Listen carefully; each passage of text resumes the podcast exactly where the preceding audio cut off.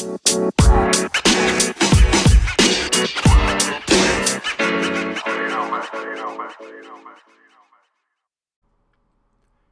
morning, afternoon, or evening, wherever you are in the world. Welcome to DBN News, the daily news that even plants crave, and Anchor's number one gaming news podcast. I'm your host, George, and here's your news for Friday, June 14th, 2019. It's it. This is it, guys. It's Friday. We made it. Everybody survived. And this news is courtesy to you from IGN. For story up by Colin Stevens, CD Projekt Red revealed Keanu Reeves' Johnny Silverhand has more, a lot more lines of dialogue than expected in a typical character in Cyberpunk 2077, with the exception of the main player, of course. Co-founder and joint CEO of CD Projekt Red, Marcin Iwinski, I'm sure I butchered that last name. I'm sorry. Divulged this information in an interview with the E at the, on the E3 Coliseum hosted by Geoff Keighley. When asked if Keanu's role was a big part of the game and not just a cameo, Iwinski said the whole intention with Keanu in the game was to have a very meaningful character that fits into the lore. If we looked at all the actors out there, everything cyberpunk, it's also Keanu.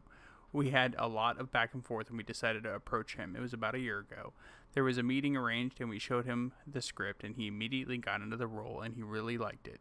I think it's really worth it to mention that maybe it's a cam- maybe it's a cameo, maybe it's just a short side quest kind of person. No, he's the number two character in terms of lines spoken in te- in text throughout the entire game. I think we have something around 15 day-ish 15-ish days worth of voice recording from Keanu, so it's huge. It's huge. You'll see a lot of Keanu. You'll even hear even more Keanu in the game.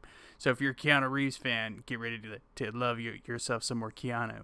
Um, elsewhere in the E3 Coliseum interview, Iwinski discussed CD Projekt Red's future and how its production pipeline could potentially change following Cyberpunk 2077. We are getting close to a thousand talented individuals, most in Poland. Around 700 of them in development, 400 something is in cyberpunk. So the vast majority of our teams are working on cyberpunk.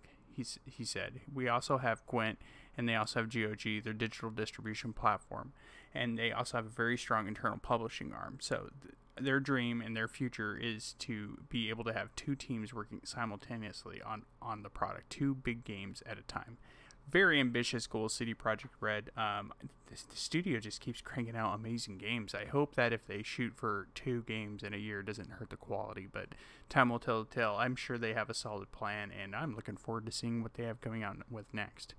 Now we're going to take a quick ad break. And welcome back. Thanks for listening to that ad and supporting the show. Next story is brought up to us by Ezra Krabe. From Software's newest IP, Elden Ring, is in the works as a collaboration between Dark Souls director Hidetaka Miyazaki and A Song of Fire and Ice author George R. R. Martin, also known as Game of Thrones. Uh, Miyazaki tells IGN that the narrative in Elden Ring will be similar to that of Dark Souls, which is known for its vague story and emphasis on environmental storytelling. Most of Miyazaki's other works, including Demon Souls and Bloodborne, share the same the, share the same game traits. With a fixed main character and a more concrete narrative, 2019's Sekiro Shadows Die Twice is one of Miyazaki's first games to derive from that role.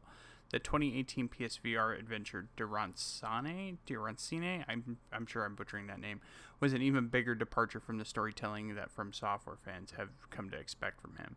While the collaboration with Martin seems to indicate that Miyazaki is experimenting with the way he wants to tell his stories in his games even more, he says that Elden Ring's story and world will be told in a similar fashion as Dark Souls.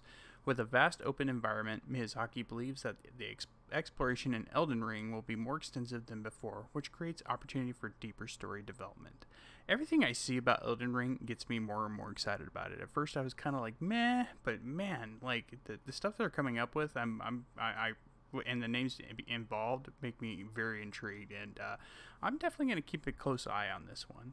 And that's it for the news today, guys. I know it's only two stories, but honestly, it's kind of a slow news day, so I don't know what to tell you. Anyway, let us know what you think about any of the stories we talked about by sending us a message on Anchor, the free app we use to record our show, and you may get featured in our next episode of Dad's Beards Nerds Prime. We have an amazing Discord community you should totally join. Link to that is in the description of this episode.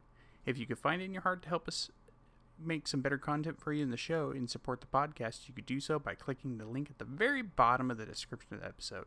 And with your monthly donation to us, you, you can cancel that anytime, by the way. Uh, you'll help us make some better content for you, and you also get access to our producers only lounge in our Discord and be all fancy pantsy with us over there. Um, you can also find us on Twitter at Dad's Beards Nerds and Instagram at Dad's Beards Nerds Podcast, and we'd love to hear from you. Until next time, take care, everyone, and thanks as always for listening.